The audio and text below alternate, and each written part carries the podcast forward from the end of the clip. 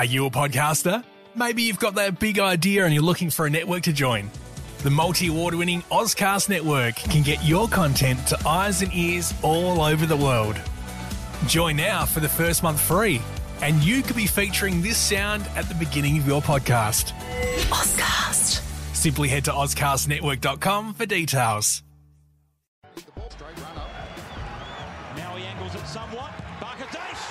Barkadash. Where I started, it's been up and down. I remember being a kid. I can see that happening.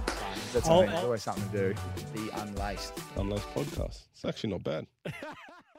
And we're live. Welcome back, everyone, to the Unlaced podcast. We've got a bit of a unique week coming up. Everyone knows my love for football. Everyone knows my love for the A League. Um, obviously, I did get some time to play in it and, and obviously still watch it very closely. So we do do some documentation around the A League. And we've got the new season coming up, November 19th, game one. And I thought before the season, it would be best to do a bit of a preview, a bit of an overview. And we've got a bit of an A League double coming up. And today's a very special one because I'm joined by a man who I think knows that I go for Manchester United because he's he's jumped on the jumped on the call with a Man City top. But Simon Hill, arguably the voice of Australian football for the last 15 years. Uh, how are you doing, mate? I'm very good, especially after our derby win against your mob at the weekend, where we played you off the park. Absolutely. I don't. I think we got in the box like three or four times was one of the stats. So that just says it all. I, I read a stat today that said United had in the second half one touch inside City's penalty area. That's scary. That's that's when you know. That's when you know. But um, no, mate, it's good to see you. You're looking very healthy, and and as we just spoke before we jumped on live, um, very happy to have you back in the game and calling the games as we're as we're so used to in this country. So. Um, Thank you. We've, we've got a lot to unpack, everyone listening in and tuning in, because we are going to preview the upcoming A League season, as I've said, for 2021 2022. Um, and this is, a, this is a bit of an honour for me, Simon, because I think I was like 11 or 12 years old when you were calling the games of the A League. So I'm so used to hearing your voice calling. Um, and That makes me feel very old, Jake. well, I don't know if you've aged, but um, it's a bit of a surreal moment. So no, I'm, I'm really looking forward to this discussion. Um, but before we kick into things, there's obviously been, um, or before we go into previewing, I guess the season, there's been a bit of a huge mo- movement and change since the last season from a broadcast perspective, um, which now you're a part of the new team with uh, Channel 10 and Paramount. Um, I mean, what's that been like? What's that? What's that sort of early phase been like? You must be pretty happy to be back on board in the A League and, and being a part of such a cool, cool team. Yeah, well, first of all, obviously, it's a relief to be back in employment because the last the last twelve months were pretty tough. Yeah. um, after I left Fox. But uh, you know, as I was saying to you before we came on air, I was sustained really by uh, the support uh, of the football community, who've been absolutely brilliant with me. That was crazy, wasn't they're it? Very well, as you know, I mean, they didn't have to be that way. Yeah. they could have ignored me Yeah. and said, "Okay, well, you've had your stint," um, but they didn't. They sort of, you know, kept me front and center. Um, obviously, I was still involved in the game on a on a peripheral level. I was doing podcasts and I was writing stuff for various outlets, Opta Sports, uh, The Guardian, uh, what have you. So, you know, I was still sort of uh, around the traps, but it was a tough year. And uh, you know, I think I've said this on quite a few times, a few occasions that uh, around November time last year, um, you know, the, getting work was difficult, and we all got bills to pay. And I'd, I'd made the decision to go back to the UK. Um, uh, yeah, it's it had got to that point, and I just thought, you know, maybe my time here is done. Uh, so I got my travel exemption through. Um, I kicked my tenant out of my flat in London, and essentially I was I was set to get on the plane. And uh, and then the big COVID spike happened in the UK, and of course at that point none of us were vaccinated in Australia. Um, so I thought mm, maybe I'll just tough it out for another couple of months and, and go in January or February when things have eased a bit. And of course by then things had started to change a little bit with the, with the broadcast landscape here. So when uh, you know went over to Channel Ten, uh, obviously I was interested, and uh, fortunately enough, they were interested in me. So yeah, it's been great so far. It's early days. Obviously, there's a lot of work to do, And um, you know we, we've got uh, a, a, lot of hard work ahead of us to, to try and get the A leagues, both men and women, mm. where we want them to go. But uh, I can tell you, Channel 10 and Paramount Plus are mad keen. They've invested a lot of money over a long period of time. So um, you know, I'm pretty confident that we're heading in the right direction. It was um, just to touch on your comment, like for everyone listening, Simon Hill's been calling football for a very long time. And and I, I do want to actually acknowledge Fox for all the work and the broadcasting that they did initially, but to focus on the future, I mean, do you do you see any big shifts um, coming from I guess the broadcast or the or the Paramount and Channel Ten direction that maybe we're not used to? Is there sort of a new way that we're going to be seeing the football, or is it just kind of a fresh fresh scene for us to expect? Well, look, I mean, you don't want to completely reinvent the wheel. Um, you know, there's there's a way of broadcasting football, and as you rightly pointed out, Fox did it very well for for many many years. So, you know, you, are not going to see um, something completely new, but th- there will be tweaks around the edges. Obviously, there's some new faces as well. Mm. Um, but I think the biggest, you know, bonus for the game, and we're seeing this already, is that uh, Channel 10 bring that free to air component, and along with that yeah. uh, promotion of the game. Um, I think only yesterday, you know, Tara Rushton, who's also come across from Fox, uh, was a guest host on Have You Been Paying Attention? Uh, we had Josh Cavallo last last week on the back of his big announcement on the project. Yeah. Uh, on the back of the Melbourne Cup coverage, there was uh, immediately a one minute advert for the A Leagues. Now that's, that's you know that's priceless stuff for our competition and our game that we, with respect, have not had before. So I think it all helps. Um, as I say, we're unfortunately starting from you know pretty low base because the competitions have sort of dropped away in terms of interest over the last few years, mm. and there's been various reasons for that. Um, but you know, I'm, as I say, I'm hopeful, uh, and there is a lot, lot of work ahead. But I'm hopeful that with Channel 10 and Paramount Plus on board, and and a, a, renewed partnership with the new Australian Premier Leagues, of course, who've unbundled now from the FA. Uh, that partnership is is going to deliver much better results than we've seen over the last few years. Right. Um, yeah, I'm excited for the combination. As you mentioned, it's a very diverse group that's going to be broadcasting across both the men and women's. Um, how are you going to handle Archie? I feel like that's one that you've got to rein in every now and then because uh, as much as Archie is entertainment, there must be an element of you as I, I feel the leader of that group to uh, bring him on board and keep him in line. oh, look, Archie, Archie's great. I, I worked with Archie obviously for quite a few years at Fox as well. So um, I love him like a brother. Um, and uh, yeah, it's it's great to have him involved. And you need different personalities, uh, people who bring different things to the table. Um, you know, and Archie has that that infectious love of both the game and life that I think we all uh, sort of warm to. Um, you know, probably myself and Andy Harper might be a little bit more serious in, yeah. in many ways. Um, but you need that variety. It wouldn't do to have a team full of Archie Thompsons, just as it wouldn't do to have a team Correct. full of Simon Hills or Andy Harpers. So um, you, you, need that blend, and uh, yeah, hopefully we've got that. All right, as mentioned at the start of the episode, we're going to run through the A League season. So um, I know I do get a lot of A League listeners and football fans across the country, so this one is a bit of a special few. And a big part of this episode, I was like, who's going to be the best person to preview this with me? And Simon Hill, there's no better. So, Simon, we're going to run through each team, go through a few of the criteria of what we think is going to make them good or not so good for this season, or the challenges that they may may come into, or and the perspectives um, that they all have around them. Um, is there anything though before we jump in in particular that you're most excited about for the new season?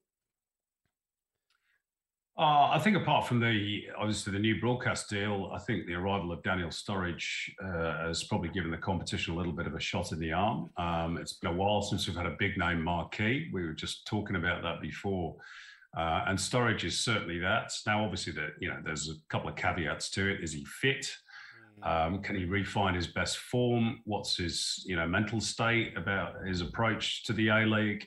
If all of the above are present and correct, then you know he should tear this competition up, yeah. given the level that he's played at, um, and obviously, hopefully, put some bombs on seats. So yeah, he's he's certainly you know one of the one of the things I'm I'm optimistic about for the new season. Me too. I hope, uh, obviously, a Manche- Manchester City pro- product as well. I believe so.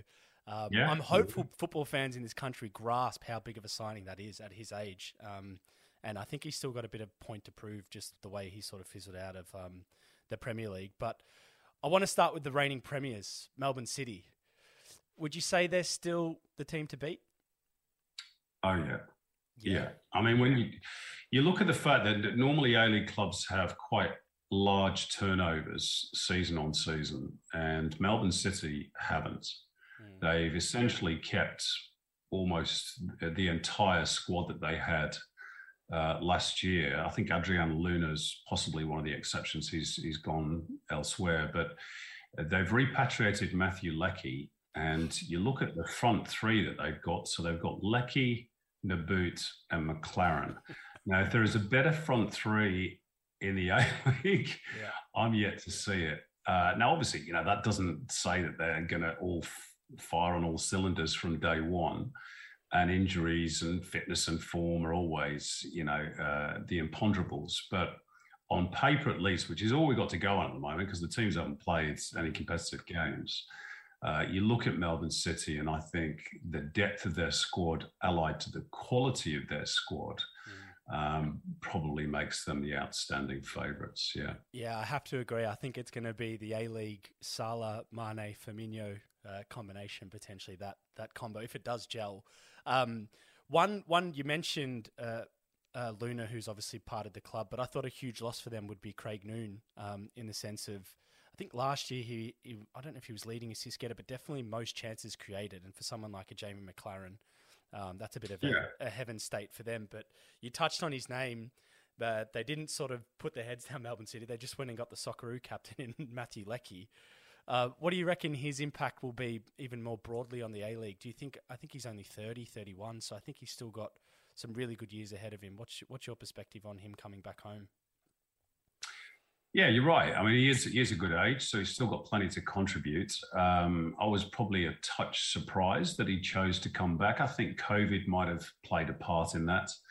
Uh, I know quite a few footballers, and yet, strangely enough, you know, the Europe is probably uh, more open and free in many ways than Australia is at the moment. But uh, you know, historically throughout this pandemic, Australia's done pretty well with it, and we've been able to live relatively freely.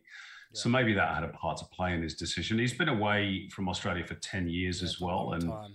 you know, footballers are human. They but they miss home, they miss their family, they miss their friends.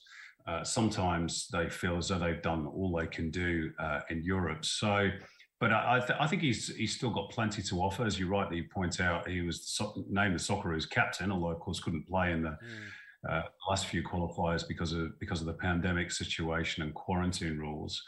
Um, but I, I think he will be a huge weapon for, for Melbourne City this season, particularly in combination with those uh, other two, Maclaren and Nabbouts, um, Yeah. probably playing either Maclaren.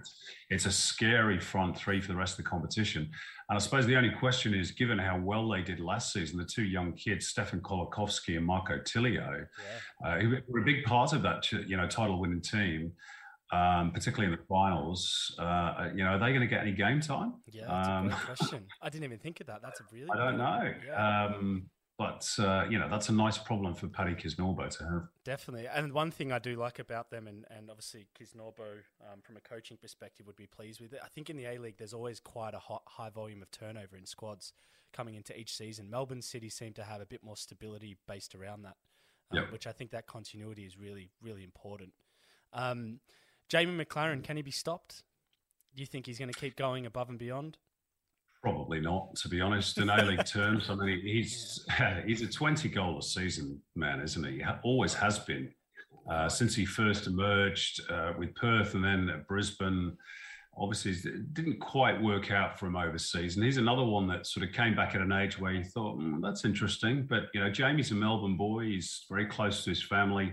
Seems very settled at, at Melbourne City. Uh, it's not affected his Socceroos' chances. And uh, you know the thing with Jamie is you, you put the ball in the right area for him, he'll find the back of the net. Yeah, he's he's he's just regular as clockwork. So Yeah.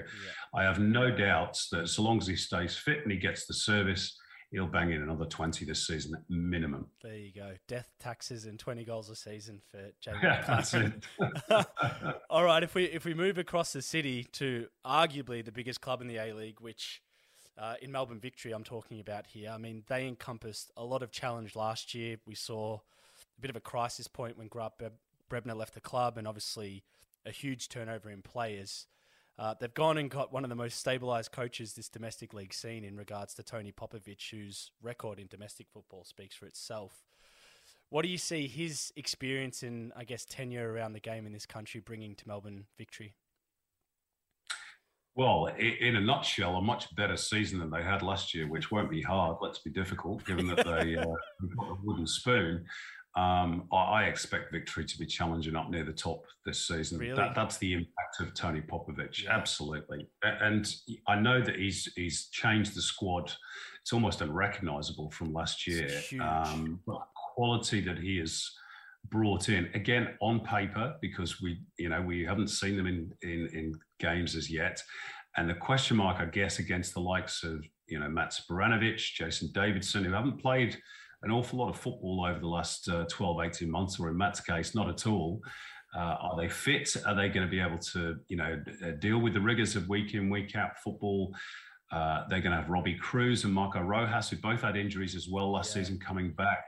Can they stay the pace? Are we going to see the best of Ben Folami? How good are the foreigners? Yeah. Um, you know, I, I read good things about Ivan Kelava and Ramon Marchon, but we don't know. They could be uh, Besart Berisha. They could be Mario Jardel. Um, so, you know, it's that's the most exciting thing for me at this uh, point of the year is you just don't know. yeah. Uh, and I remember last year looking at some of Victory's signings from overseas, you know, Ru- Rudy Gestede, Jacob Butterfield, thinking, yeah, you know, those guys are Good good, quality. They're good players. And they were garbage. Not, not the players, but the, you know, the team in general were just garbage throughout the whole year. Um, so you, you never qu- you never can quite tell. But I think with Popovic at the helm, there is no way he will cop a, a season like they had last year. So I, th- I think victory will be top four minimum. Yeah, that's a that's a huge call from where they were last year. But I, I tend to agree with Yeah. you. And one thing um, I note with with Popper's teams is how focused and how defensively strong they are all the time. Um, they're like, for instance, last year Victory conceded the most goals in the league. That's definitely not That going won't to happen this year. Just absolutely, that's a guarantee, you know. Um, but we mentioned some of the names, and like you can tell, it's an area that he's focused on in regards to bolstering the defense. The names we've got: Spiranovic, Davidson, Geria, Hamill, and I think Miranda. From a pedigree perspective, looks like a Mm. really, really formidable centre back that potentially could could come in and play the role that we've seen the other, you know, Del Pierre's type type sort of impact the, the squad. Um, one one thing you, you you furtherly mentioned was the strike force around victory. Now Robbie Kruse has done so much at Melbourne Victory and in this country and obviously abroad as well. His impact coming back from injury, do, do you think that we can kind of see him get to the level level we've seen before? Do you think it's going to be challenging? Well, I don't see why not. I mean, Robbie, Robbie's got all the tools in his kit bag. The problem is with Robbie is that his body has uh, uh, not worked properly over the last, you know, couple of years. So if he can get his body right, um, you know, he, he's still such an asset. He's still quick, um, as is, you know, Rojas as well. Uh, he still knows how to score goals. Uh, I would imagine if everybody's fit, he'd probably play sort of as a 10 in behind uh, the new signing Francesco Margiotta, Yep. uh, who again comes with you know a very decent pedigree. Um, so you know you look at that, and with Rojas on on uh, one of the flanks as well. Yeah, I mean there could be goals there for victory, but as you rightly point out, Tony Popovic sets his teams up uh, first and foremost to be solid defensively. It was the same at the Wanderers. Uh, it was the same at Perth. Um, so I, I think victory will have a good base from which to build. And I think it'll be an exciting season for, for victory. Yeah, I've got a feeling the derbies are going to be back to full flight this year. And there you go Yeah. from Simon Hill. Optimism in the air for Melbourne victory. Uh, if we head out to GMHBA Stadium, Western United, relatively new franchise. Uh, they're entering their second season. I thought last year on paper, geez, I was excited to see what they were going to do, and I thought, I thought they would catch a few people off guard, particularly, you know, playing in Geelong. It's a bit of an annoying travel. good squad, good coach, but it didn't really click. Um, I guess coming into the second season, there's, there's sort of been a bit of a fresh view. They've got some older players out, new coach. I mean, how do you see things changing changing down there for the Western United? Uh, well, it is all change for Western. Obviously, John Aloisi is is now in charge. What I would say is, and I've not got all the names in front of me, but the the five overseas players that they've signed, particularly uh, Christian, who was uh, a junior at Inter, played played first team games for Inter in Serie A. They look to have, you know, arguably the best batch of, of foreign players. And again, it's on paper.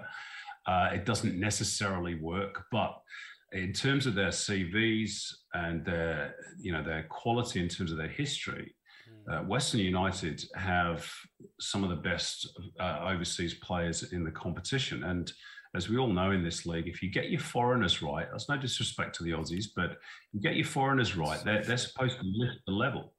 Um, so, you know, if they, if they deliver, then Western could be a threat.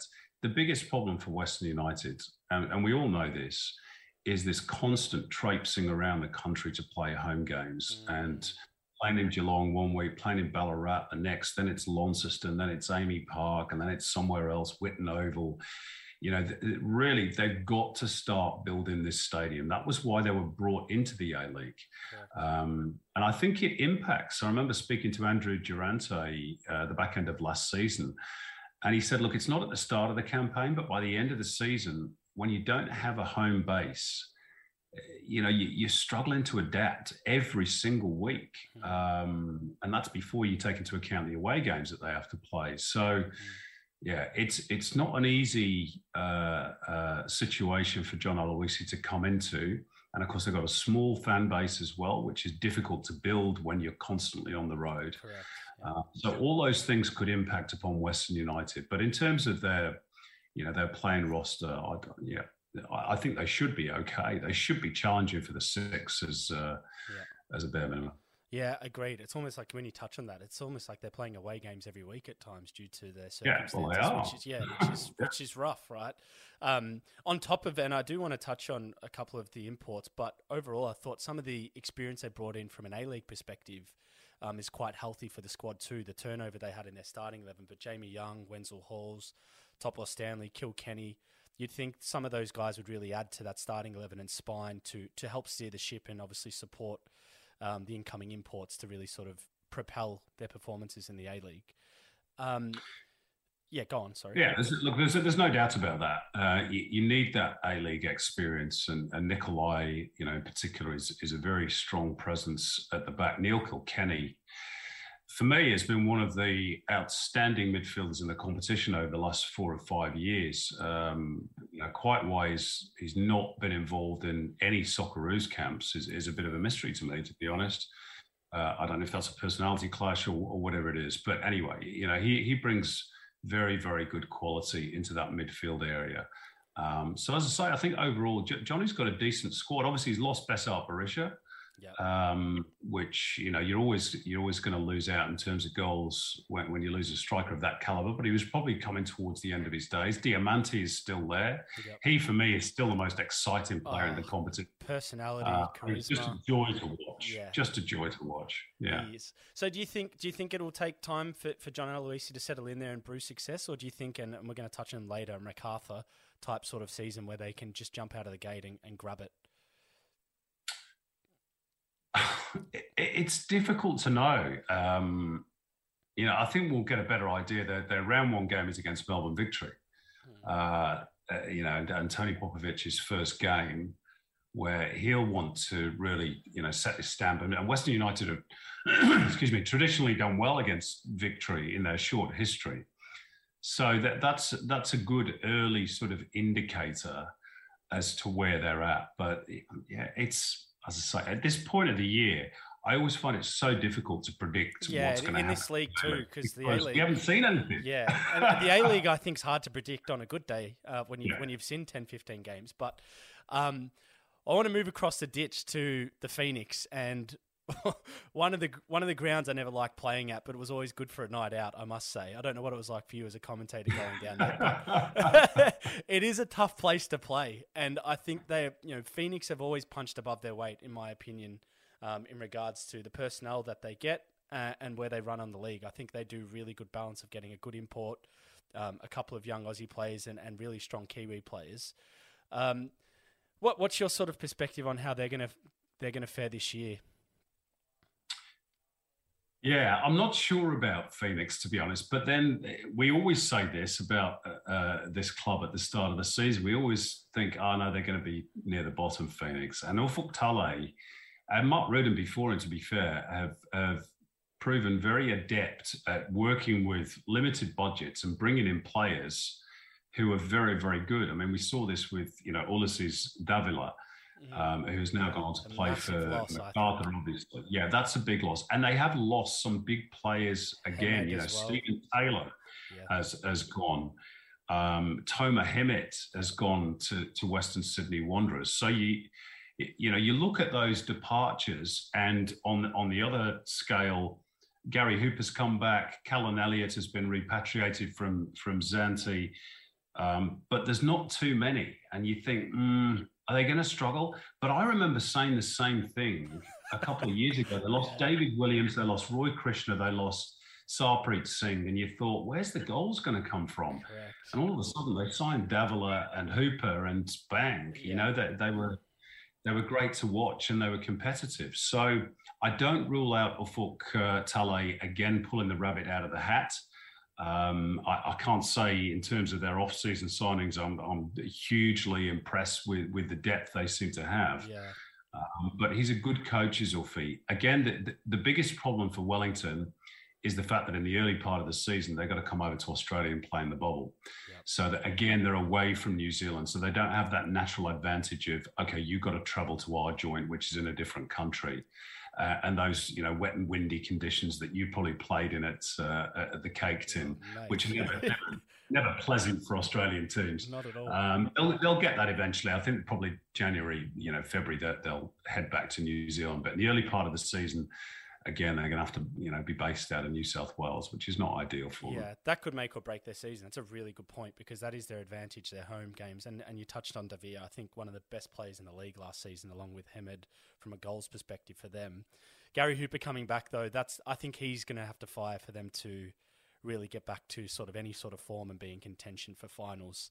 Um, moving out west, and, and we touched on some of the big, you know, your excitement for the league. And when I when I think of Perth now, this obviously Perth to Wellington's funny, the biggest domestic travel for a football game in the world. Um, but two things stand out to me: is Castro leaving and, and Sturridge coming. Um, that that's going to impact the team obviously on both ends. But I think a positive overall for Perth landing landing Sturridge. Yeah, I mean it has to be, and you know Diego Castro was was a wonderful player, not just for the glory, but for the league as well, and probably underappreciated because he played over in the West. He didn't get an awful lot of headlines where uh, on the Eastern Seaboard, where most of the game is based. Uh, but he, his contribution should be recognised because he's one of the greats um, along with Broich and Berisha for me. Yeah, do you put him? Do you put. Castro up there from from what yeah. you've seen? Yeah, really. Yeah. One, of, one of the top three or four. Milos Ninkovic will be up there as well, yeah, I, think. I think so too. Um, but you know, I'm not putting them in any particular order, but along with Broich, Berisha, Diego Castro certainly for impact and longevity because he was there for six years. Yeah. So we, we should pay tribute to him. Having said that, you know, Daniel Sturridge, again on paper, is a fantastic signing.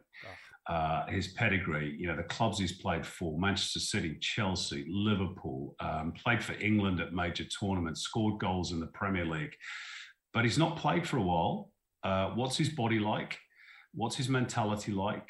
Um, how's he going to deal with the travel? How is he going to deal with playing in summer on rock hard pitches? Yeah. It's it's not for everybody. Um, Perth, I tell you, you've got to have yeah, you've got to have the right mentality uh, and the right body to be able to deal with all that stuff. So I'm not saying he's going to fail. Jeez, I hope he doesn't because it would be fantastic for the league if he was a big success. Mm. Uh, the other conundrum for Richard Garcia is he's now got Daniel Sturridge, he's got Andy Keogh, he's got Bruno Fornaroli. I know. I don't know how he fits all those three in in oh, the same suit. I was going to ask you about that. go. Can can the aging, obviously the formidable partnership of Fornaroli and Keogh, I mean, it's aging now. Can that still fire? I mean, the balance storage in that, it's a good problem to have. But I, I knowing Fornaroli's, you know, tenure in the A League and Keogh, they're, they're not going to want to sit on the pine for anyone.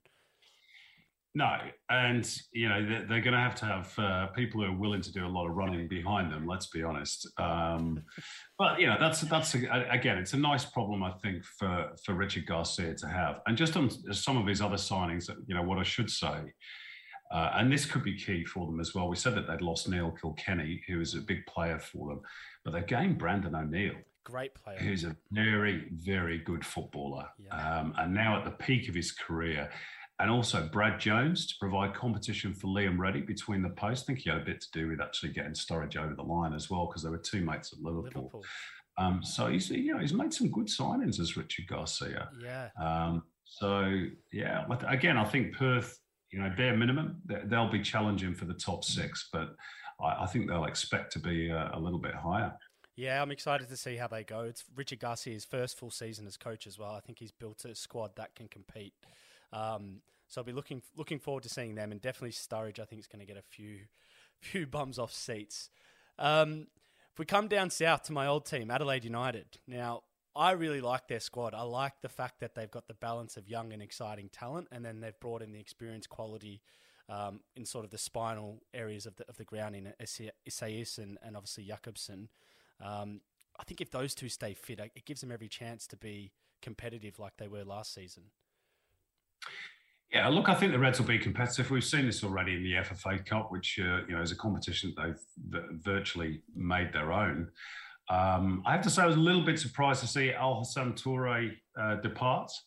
I, I think that's um, an interesting one. Obviously, now puts a lot of responsibility on his brother Mohamed Toure and uh, Kusini Yengi that they could have big seasons. George Blackwood has, has returned as well from Oldham. So they've still got a bit of competition, but they've lost some experienced players, some good players. Ryan Strain has gone to uh, play in Israel. Jordan Elsey, uh, Tommy Juric, Michael uh, Maroney has, has retired, and Al Hassan Toure, as I said, has, has gone to uh, uh, MacArthur. So yeah, it's it's an interesting one. I, I, I'm not 100% convinced that they've uh, uh, got the goods to to win it. Again, I think they'll they'll certainly challenge for the for the top six. I don't see any reason why they shouldn't. Um, and they've still got you know Ben Halloran, who's a, who's a terrific player. Isaias will will return uh, to steady the ship in midfield and probably help develop Louis D'Arrigo as well, who, Yeah. who I think is emerging into into a fine player in that midfield role. Um, so I, you know, I think Carl's got a decent balance, as you say. Uh, is it going to be good enough to win the comp? Mm, Yeah, I've don't got, my, I've got my questions as well. I think one one person I did want to talk about was the captain, young captain in that, Stefan Mauk. I thought he had a belter of a start to the season last year. I think he banged in like six or seven goals in as many games. Um, I think if he stays fit, it gives him just a bit of X factor, goals from midfield, That's the key. Yeah, If he stays fit, and at the moment, again, he's out. yeah. with a problem. Uh, he's missed a couple of the cup games, so whether he's going to be fit for the start of the season or not, I, I don't know. Um, but that's been an issue for Stefan. He's a great player, um, but that's been that's been his problem over the last uh, twelve months, staying fit for that regular, you know, run of games. Agreed. Now, before we jump into the Sky Blue, just a quick comment I wanted to get. Uh, we can't not talk about Adelaide without acknowledging the Josh Cavallo story and breakthrough. I mean, just from your visibility of the global game, how, how big was that in regards to, I guess, the fanfare, the attention, the media, the spotlight that that received? massive.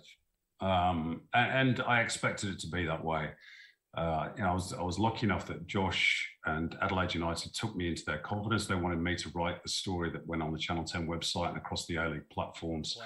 So I, I, I knew of the story before it came out, and obviously we're you know we're trying to keep it quiet uh, for when Josh was ready to go public. Okay. Um, but yeah, look, I've I've fully anticipated that that would uh, be the response because bizarrely, he's you know the the only player playing at senior professional level in a top league around the world who's come out as gay. That's- I mean, statistically, it's impossible. you know, the law of averages says that that's a complete nonsense. Yeah. Um, but it shows just how taboo it is in in the world of men's football, um, and I hope it you know uh, opens the door for others to feel comfortable enough uh, to come out and and be as as Josh said himself their authentic selves. Um, because it must have been really difficult that burden for him to you know to carry all those years. And look, Jake, you'll know better than me the banter in the, in in dressing rooms in in the A League and around the world you know, it's probably all around because you're young, fit, healthy man with a bit of money. You know, which which nightclub are you going to? Who's the lucky girl? who you seeing? All that sort of stuff. Yeah. I would, you know, it's a long time since I've been in my early twenties, but I remember it. um, so you know, Josh must have felt you know pretty isolated with with all that sort of banter going on. Yeah. Um, so I'm I'm pleased for him that he's you know he's been able to um, be honest about who he is. It shouldn't affect his football. And he's, to be fair, he had a, he had a good season last year with the Reds. Um, so I hope it doesn't impact upon him that way. But I, am pretty sure it won't. He seems pretty level-headed young kid.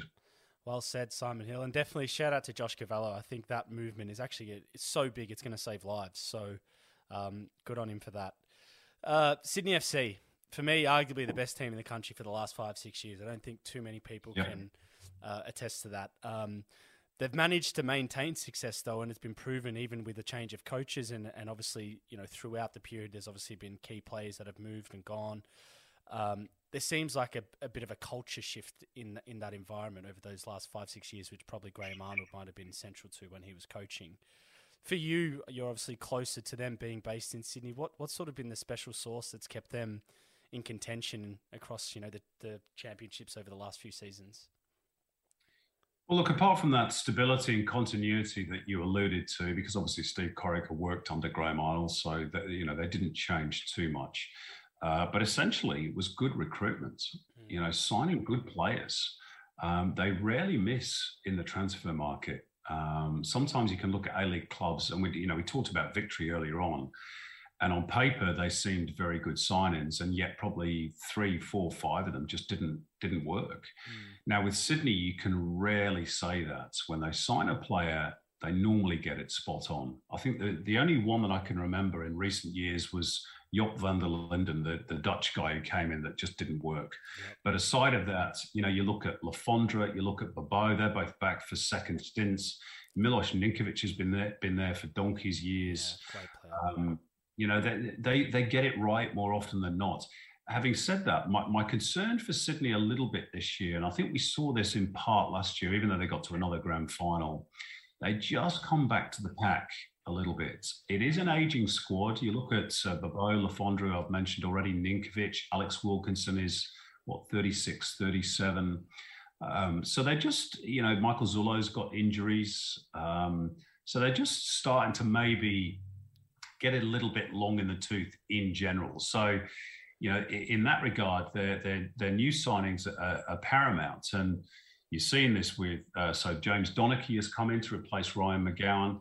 Um, he's you know, that's well again if if he can perform to that level that McGowan did last year, then Sydney will will go okay. Connor O'Toole, I think, is there to provide Joel King with some competition at left back. Where that leaves Michael Zullo, I don't know. The key signing for me, um, no disrespect to Elvis Kamsoba, I'm fascinated to see how he goes. By the way, me too. Uh, he's, he's got all the the tools in his kit bag, but just hasn't been able to put them all together in the right order for victory. Maybe the, the, switch to Sydney will help him. Uh, but the key signing for me is is uh, uh the return of Max Burgess, who's a player I love. Um, when it, particularly during his days with Western United, he's got that lovely loping, uh, almost um, uh, lackadaisical style about him, with his socks sort of half rolled down his yeah. shins. He does he doesn't necessarily look like a footballer in the same way that Chris Waddle didn't necessarily look like a footballer. but what a left peg he's got! Yeah, um, he can set up goals. He can score goals. He could be the key uh, and again, he's not played a lot of football over the last 12 months, but he could be the key to Sydney maintaining that uh, rage at near the top of the table. I, th- I, think he's a you know terrific signing if they've got his body right ahead of the new campaign. Well said. Yeah, I think in contention for finals again, and it'll be interesting to see if they're going to compete with the Melbourne City like they did last season. Um, moving out west to arguably the, the football community and population of this country, where you know the, the following around Western Sydney and more broadly football in general in, in in Sydney's west is just something to behold. Carl Robinson seems to come across as a highly regarded coach, at least from from the players that I know have worked with him, um, particularly with his form at Newcastle, which broke hearts when he left. Obviously, the clause in his contract. Um, I think he's had a bit more time now in this preseason to build a squad that maybe he's you know looking forward to to working with, signing uh, P- Petratos, Hemed, uh, Antonis, uh, particularly Petratos and Antonis coming back. I think in their prime is going to be exciting to see. I mean, what's your what's your perspective on on how that's going to impact the squad? Well, uh, look, I did a radio interview with with Carl on SEN last week, and jokingly said to him at the start, but although I wasn't really joking because it's reality, I said, you know, if if you have another season like you did last time, I don't think we'll we'll be speaking to you this time next year. yeah, true. Um, true. And it's true. He knows that. Uh, he's under pressure this year. Is Yeah. Carl? Uh, There, there were big things expected last season, and it just did not pan out that way. Now he's had another real good go in the transfer market. Um, apart from the ones that you mentioned, Adama Traore is coming from Victory. Rhys Williams, who's going to be his captain, uh, has returned to Australia. That's a very good signing for me. Yep. Um, and a couple of others that we probably don't know too much about. Keijiro Ogawa from uh, Japan, and the goalkeeper Tomás Mejías, who's arrived fr- from Turkey, although he's, he's uh, Spanish. Um, yeah, it's it's interesting.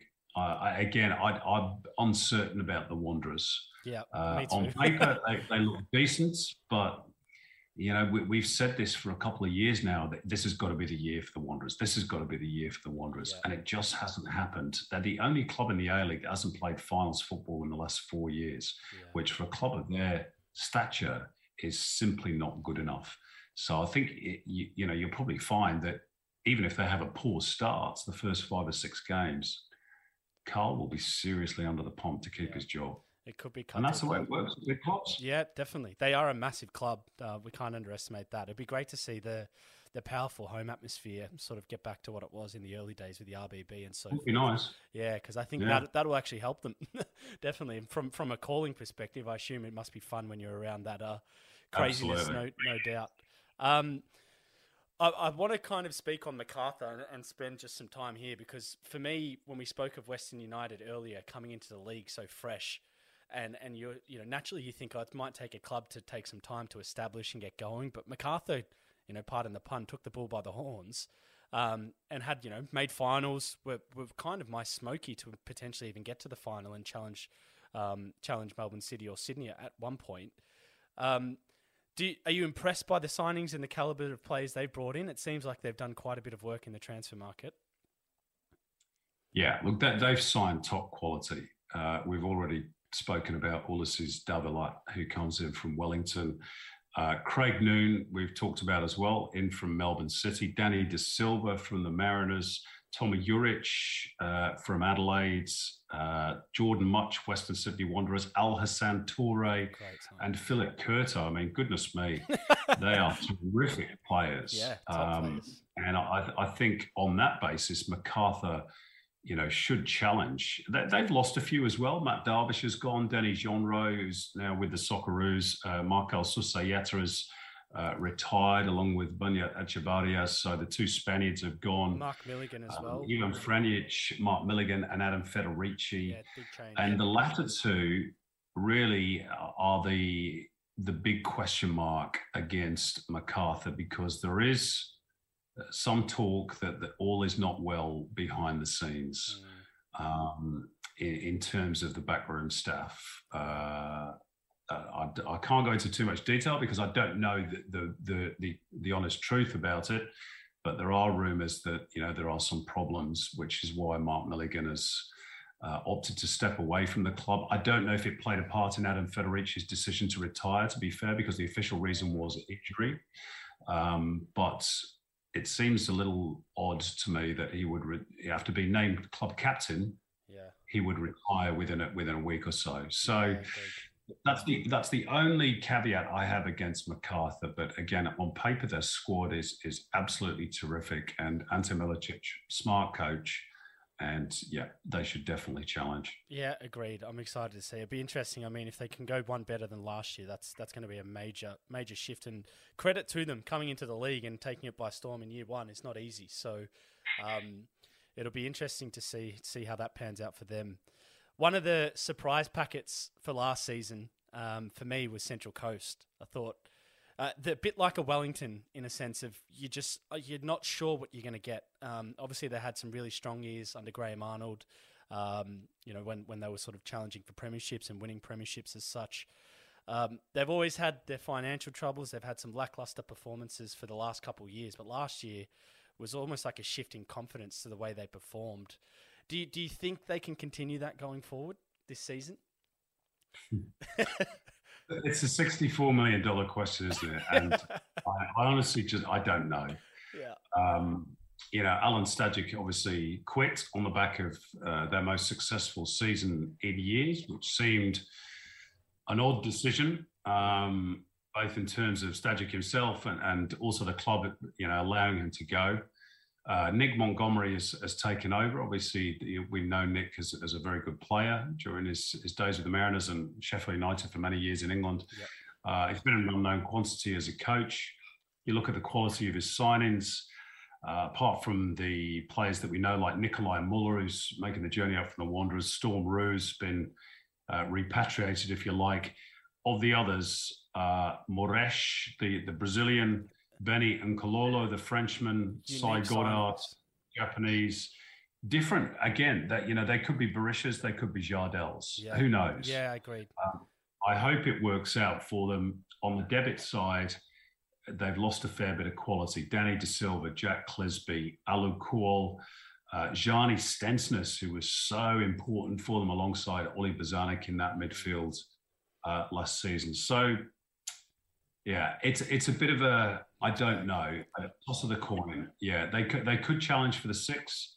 They could be rock bottom. I just don't know. Yeah, I was. I think some of their their signings from imports perspective is quite interesting because they're quite young, um, and their experience anyway yeah. it doesn't seem as great as some of the imports we've seen. But the spine of Central Coast, I will say, is probably one of their pivotal points that hasn't really changed. Birighitti, Tongyik, Bozanic. Obviously, Simon just for some reason just keeps turning up every year when you keep doubting him. He does. He's just he doesn't give up that man, and credit to him. But um, we touched on the Melbourne Derby coming back to life this year. I've got a feeling uh, the F3 Derby might be coming back to life as well with Arthur Papas coming into the Newcastle Jets. Um, knowing Arthur, and I've seen some sort of footage of him, he's, he's definitely pushing a mentality to focus on winning. Um, and they've practically got a new squad as well from from the previous season. So it's going to be interesting to see what happens there when they've ripped out that sort of spine that we've been so used to seeing at, at Newcastle. What's your what's your feeling and sentiment around them? I look, I'm excited for, for the Jets. I, th- I think Arthur Papas is a very smart coach. Um, this is just the beginning of the project. Uh, I don't think they're going to win the competition this year. Um, they might not even make the six but I don't think they'll struggle as badly as they they did last season. Mm. Um, I, I, think Arthur will make sure of that. That the club is in a more stable condition than it was this time 12 months ago, although they're still waiting on new owners, um, which can't happen soon enough. But again, you know, in terms of the the quality of some of his signings, uh, Matty Jurman is a very good signing. Um, so too is Jordan Elsey. That there's your two centre backs. Uh, you know, captain, right off. Captain and vice captain, I think both of them. Yeah, right? very experienced players. Looking forward to seeing the re- the return of Dylan Murnane, yes. who we haven't seen in the A League for for many years. Uh, he's been playing over in Finland. Uh, Sammy Silvera, who of course we remember from the Mariners, he's been over in Portugal. Eli Babalj, you know, another name that, that is a mystery to me. Radar. Yeah, I played. I tell yeah. you what, I will say on Eli Babalj. I Where's he been? Yeah, probably with uh, Mats Baranovic. but uh, yeah, I'm excited to see him back. I'm glad he's got a second chance anyway. Um, yeah, and, and I, th- I think the Jets will will have a better campaign. I, I, I honestly don't think that they can win it, but uh, I, I think this is just the first building block uh, for Arthur and the new Jets uh, over the next few years. And I hope they give him a you know, a good long opportunity to prove himself because he's waited he's waited a long time, Arthur, and um, I, I, think he's good enough. Yeah, that's what I was going to touch on. I think they're going to take f- time to find their groove under Arthur. But one thing you, you also said that you're going to have to earn your points against Newcastle because if anything around Arthur, is his team's going to be compact and well drilled. So uh, it'll be interesting to see how they go. Um, final team, one that I thought had a very strong year last year was Brisbane Roar. Um, and I have to say, knowing the boys around the squad and even from the outside, from a performance uh, perspective, there seems to be quite a good unity in that squad. Um, uh, obviously under Warren Moon, and th- they've seemed to retain majority of their squad. I think the only real sort of pivotal player that was in form last season they've lost was Jamie Young, which no doubt goalkeeping is a is a big position. Um, are you excited to see where they can go this season, or, or, or challenge? Yeah. Do you think they can get above where they were last year? Yeah, well, we've had a little glimpse of Brisbane uh, in the Cup as well. Uh, they beat the Lions the other day, and uh, I was very impressed with the, the young striker that they got, Cyrus Dehmie, mm. who scored a hat trick, three very, very good finishes. Uh, and that's been one of the areas that they've you know struggled in, in in recent years. I mean, they, they signed a whole load of strikers last year, and I don't think one of them particularly delivered. Um, so you know, maybe maybe he's the key. You know, sometimes you you give uh, youngsters an opportunity and, and they take it. Also fascinated talking to youngsters, uh, fascinated to see how uh, young Jez Lofthouse goes. I've watched him in the NPL in Queensland. Um, very tricky winger, loves to score goals, can cut in, play on the left flank or play on the right uh, or even centrally. He's he's a real excitement machine. Mm. So I'm fascinated to see how he goes. Um, Luke Ivanovic has gone north from Sydney FC. Again, a young man with a lot of potential. Uh, Nikola Mileusnic has been repatriated from, from Denmark. Yep. Um, so hopefully, you know, Warren's trying to find different solutions this year to that lack of goals. Juan Lescano, in Argentine who's been playing in Russia, is yeah, probably their most eye-catching signing in terms of his CV.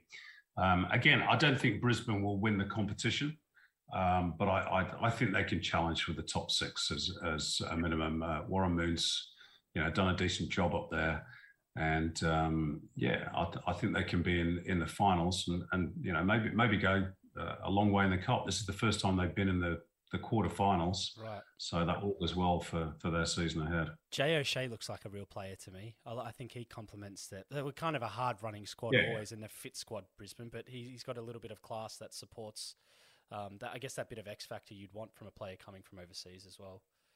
Yeah, look, it, you know the Irishman's been there a couple of seasons now, and um, he's he's a nicely balanced player, mm. uh, and he works hard as well. You know, he's, he he doesn't negate the defensive side of his game. He sort of floats around those little pockets, um, you know, in between the defense and the midfield, the opposition's defense and their and their midfield. So he's he's an intelligent player. Um, and I think the one disappointing thing, and again, I'm going back to the you know the goals thing. Uh, Jay O'Shea in his last year with Bury, which I know is the English lower leagues, much lower, probably standard than, than the A League. But uh, you know, I think he scored something like 15 goals at, at that level, and I think he only scored one last season, one or two, uh, and I think one of those was a penalty. So. Um, yeah, that, that's been the issue for, for Brisbane is is finding that you know regular goal scorer week in week out. But uh, that's why the strikers get paid the, the big bucks. And maybe Cyrus Dehmie is the man. Who knows? Let's go. We'll see. We'll see. Hopefully, you're calling his name quite a lot this season for them. Um, a quick little segment to round out Simon Hill, and I'm excited for this one because uh, the lace them up quick five five. That the fans, the subscribers, they love listening to this. Um, but pretty much, we're going to shoot you five questions, instinctive answers.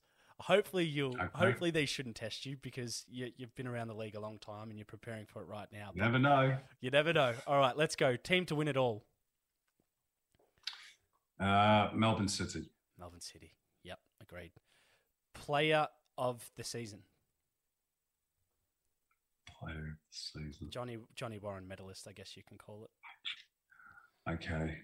Uh, let's be optimistic and say Daniel Sturridge. there you go. I like it. Okay, that is a big call. Um, well, this might follow on from that, but I was just about to say signing of the season. Who do you predict? Signing of the season. I'll go, I'll go for Ulises Davila at uh, Macarthur. I think he's a super player. Agreed. Um, and providing those off-field issues don't uh, set them back, then uh, I, I, think you'll have a good season. Alrighty. Um, who's your surprise packet for the season from a club point of view? Who, who do you think is going to maybe overachieve to naturally what potentially people are expecting? Well, last season it was easy, wasn't it? Because that was the Mariners. Um, this season it's more difficult to pick. I, I, look, I would say, given that Victory won in inverted commas the wooden spoon last year, let's call them the biggest improvers. You mentioned Jez Lofthouse, but is there anyone else that catches your eye from it from a young player perspective um, that we can watch out for this season? Well, look, uh, you know, Australia is always on the lookout for goal scorers. Um, so I'll go for the two young kids up front. One for Brisbane, I've mentioned him already, Cyrus Dehmie. I, I, mean, this is a long bow to say that he's going to be in the soccer. He literally only just started his career. I'm Sorry, Cyrus. I'm not trying to put big pressure on you. Oh, we love it. I did, I did, that's the question. Uh, so I'll go for him. And Patrick Wood has impressed me as well at uh, Sydney FC. Uh, he's only had limited opportunities, obviously, because he's still young, but uh, yeah, he looks like a natural goal scorer. So those two, you've had the mockers put on your there career. You Sorry, boys. The call, biggest caller in the game in the country's put it on you two. No.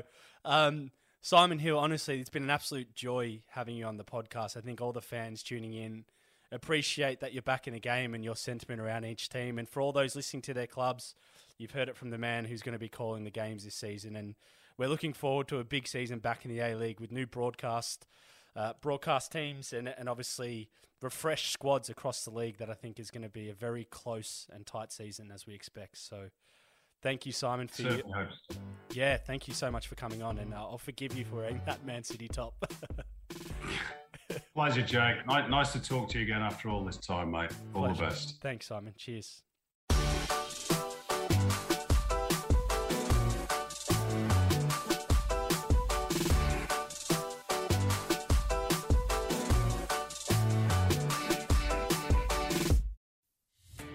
Are you a podcaster? Maybe you've got that big idea and you're looking for a network to join. The multi award winning Ozcast Network can get your content to eyes and ears all over the world. Join now for the first month free, and you could be featuring this sound at the beginning of your podcast. Ozcast. Simply head to OzcastNetwork.com for details.